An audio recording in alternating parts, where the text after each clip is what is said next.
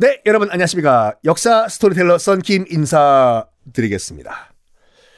자, 이성계가 드디어 드디어라기보단 말을 타다가 평양 인근에서 어어어어 팍 낙마 사고로 중상을 입고 쓰러져 있었어요. 이제 이성계가 없는 이 개경에서 정몽주는 아싸 이제 기회다. 이성계가 없는 틈을, 틈을 타가지고 싹 다저 일당을 없애버리자. 라고 공양왕한테 이게 마지막 기회라고 제시를 했어요.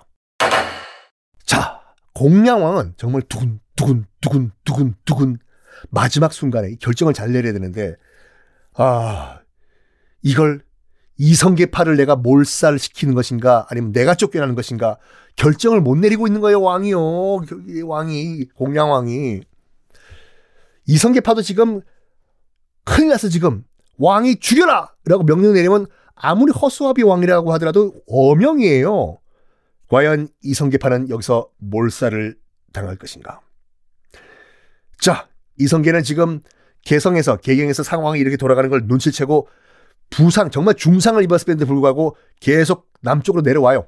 개경으로 개경으로 개경으로. 근데 부상을 당했기 때문에 많이는 못 가는 상황이거든요. 쩔뚝쩔뚝쩔뚝 쩔뚝. 그래서 어디까지 왔냐면 벽란도라는 한국까지 와요. 벽란도. 여기가 어디냐? 예성강과 우리나라에 있는 강 아니에요. 지금 현재 북한에 있는 강이에요.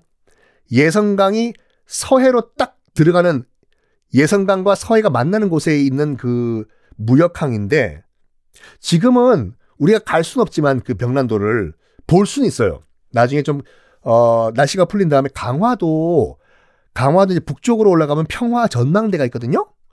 평화 전망대에서 망원경이 설치가 돼 있어요, 이렇게요. 망원경으로 북쪽을 이렇게 보면은 벽난도가 보여요. 지금도. 그러니까 근데 지금은 우리가 갈 수 없는 북측 땅인데 하여간 이 벽난도가 고려의 대표 무역항이었어요. 거기서 뭐 아라비아 상인도 왔다 갔다 하고 중동에서도 오고 뭐 오키나와에서도 상인 들어오고 무역항이다 보니까 당연히 여관이 있겠죠. 그래서 평양에서 쭉 내려오던 이성계가 아이고 다리야 다리야 아이고 야 너무 아프니까 여기 병란도에 아무 무슨 뭐 삼성급도 괜찮으니까 이 호텔에서 하룻밤만 묵고 가자. 어. 그래서 거기서 묵기로 해요. 근데 병란도에서 개성 지금 개성이죠. 개경까지는 12km밖에 안 되거든요. 요즘 같은 경우에 야 자동차로 운전하면은 12km면 얼마 걸리냐? 한 10분이면 그냥 가는 거리예요, 자동차로. 바로 개성 코앞이거든요. 거기서 아우 다리야, 아우 다리야. 아유, 나 이성계 못 가겠네. 여기서 하룻밤만 묵고 가자. 한 거예요. 이 상황을 누가 가만히 그 정말 두근두근거리고 보고 있었냐면 누가 바로 이성계의 1, 2, 3, 4, 5 다섯 번째 아들인 이방원이 상황을 파악한 거예요. 여기서 우리 아빠 이성계가 머뭇 머뭇거리면 우리 집안은 다 몰살당한다. 이방원이 누구냐? 지금 뭐 드라마도 KBS에서 하고 있지만 나중에 이제 태종이 되는 사람이거든요. 세종대왕의 아버지. 그러니까 지금은 그냥 이방원의 아들, 다섯 번째 아들. 당시 이제 이방원이 뭐 하고 있었냐면 엄마가 돌아가셨어요. 그러니까 이성계의 부인이죠. 엄마가 돌아가셔가지고 시묘살이란 걸 하고 있었거든요. 드라마 보신 많이 보시잖아요. 그 부모님 묘 앞에 움막 지어놓고 3년 동안 어이구 어이구 이렇게 사는 거 그게 이제 시묘살인데 어머니가 돌아가셔 가지고 이제 이방원이 거기서 어이구 어머니 불효 자식 용서하십시오 어이구 이렇게 하고 있는데 가만 보니까 상황이 이상하게 돌아가네. 우리 아버지 저기서 걔가 뭐 하시냐. 병란도에서 왜 삼성급에서 주무시냐. 주무시면 안 되는데. 해가지고 그 효자고 뭐고 원래 거기 있어야 되거든요. 엄마 묘 앞에. 효자고 모시기 관에 일단 우리 집안에 살아야 된다. 해서 바로 병란도로 뛰어가요. 이방원이. 자기 아빠가 지금 하룻밤 묵으려고 했던 곳. 누구냐? 어머님 저 이방원입니다. 네가 여기 왜 왔냐? 아버님, 여기 이렇게 하룻밤 주무실 때가 아닙니다. 지금 바로 개경으로 가셔야 됩니다. 지금 안 가시면 우리 집안 다 죽습니다, 아버님. 아유, 걔 됐고 하룻밤만 좀 자고 가자. 하룻밤만 자면은 계속 주무신다니까요. 땅속에서 아버님. 그래가지고 잠을 자려고 하는 이성계를 끌고 바로 개경으로 들어갔다고 해요. 이방원이. 정몽주는 큰일 난 거야 지금. 정도전 등등등을 다 죽이지도 못했는데. 뭐야? 이시중 이성계가 벌써 개경에 돌아왔다고? 아 이거 큰일 났구만. 상황이 이렇게 돌아가니까 이방원이 생각을 해요. 아무리 봐도 정몽주 쟤안 되겠다 정몽주를 약간 숙부 삼촌이라고 불렀거든요 아버지 이성계랑 어렸을 때부터 딱 그 전장을 누비고 다녔던 사람이니까 어렸을 때부터 봤겠죠. 정몽주. 그러니까 정몽주 숙부라고 불렀는데 안 되겠다. 저 정몽주 숙부를 죽여야 되겠다. 안 그러면 우리 이씨 집안이 죽는다. 라고 생각을 한 거예요. 그래서 지금 이성기한테 아들 이방원이 얘기를 해요. 아버님, 뭐, 제가 정몽주 숙부를 죽이겠습니다. 뭐야? 절대 안 된다! 절대 안 돼! 그건 진심이었어, 이승계는. 왜냐면, 아니, 정몽주까지 죽여버리면 고려 민심은 어떡하라고. 난 완전, 야! 너 정몽주 죽이면 난 고려에서 매장이야, 나 이성계는 임마! 어?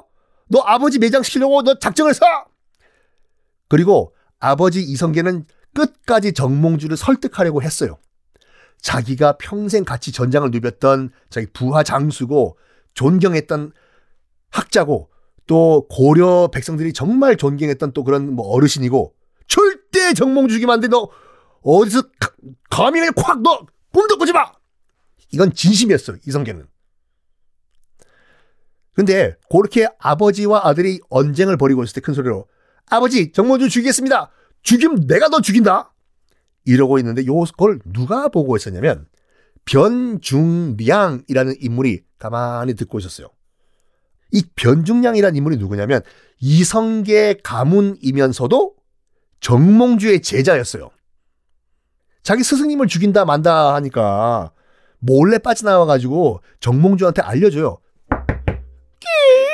스승님, 스승님 큰일 났습니다. 지금 이방원이가 이방원이가 스승님을 지금 죽인다고 지금 설치고 다닙니다. 이 말을 해요. 그래? 내 조카 이 방원이가 날 죽이겠다고? 그래, 알겠네. 그럼 그게 진짜인지 가짜인지 내가 직접 가서 한번 확인을 좀 해보겠네. 아니요! 스승님 지금 가시면 죽습니다요! 아, 됐고, 됐고, 됐고. 내가 직접 가가지고 어차피 이성계 대감과 나는 어렸을 때부터 음? 형 아우 형 아우 하는 사이야. 내가 가서 직접 한번 확인을 해보겠네. 하면서 경호원 하나 없이 홀로 이성계 집으로 정몽주가 말 타고 타, 찾아가요. 정말 혼자 가요. 정몽주 혼자. 왜 혼자 가냐? 경호원이라도 좀 데려가지. 정몽주는 이렇게 생각했다니까요. 만약에 정말 무식하게 나를 죽이려고 했으면은 진작에 죽였을 거야. 내가 알아. 내가 알아. 저 이성계 저 인간은 명분을 제일 중요하게 생각하는 인간이라는 걸. 또 민심에 굉장히 민감한 인간이라는 걸 알고 있어. 그래서 내가 혼자 가도 아마 못 죽일 거야. 날 죽이려고 했으면 옛날에 죽였겠지. 그래가지고 그 생각에 정몽주는 혼자서 말을 타고 이성계의 집으로 갑니다. 끼익! 여봐라, 걔 아무도 없느냐? 니시오? 니시오 어디서 반말이냐? 나 정몽주다. 정몽주가 혼자 온 걸 보고 이방원이 굉장히 깜짝 놀랐다고 하죠. 숙부님이 정신이 나가셨나? 아니, 내가 죽인다고 했다는 게 귀에 들어갔을 건데 경호원 하나 없이 혼자 오셨다고? 자, 자, 자, 자, 자. 이성계 대감은 좀 어떻게 몸이 좀 괜찮으신가? 내가 병문안 왔다고 좀 말씀을 좀 전해주시게. 그래가지고 아 뭐 이성계를 만나요. 정몽주가 뭐 어렸을 때부터 또 친한 사이니까 아이고 이, 이성계 대가 뭐 말에서 떨어졌네. 몸은 좀 어떠시고 아 괜찮소 괜찮소. 옛 벗이 찾아왔으니까 대화를 나눴다고 해요. 아 그러면 저 정몽주는 그럼 집에 돌아갑니다. 이성계 대감은 몸 잘 좀 아, 지금 보살피시고 아 갑니다. 집으로 가요. 집으로 가는데 이방원이 잠깐 스탑을 했다고 하죠. 저기 숙부님 잠깐만 잠깐만요. 저랑 잠깐 얘기 좀 하실 수 있을까요? 자, 그러면 이방원은 정몽주에게 어떤 얘기를 건넸을까요? 다음 시간에 공개하겠습니다.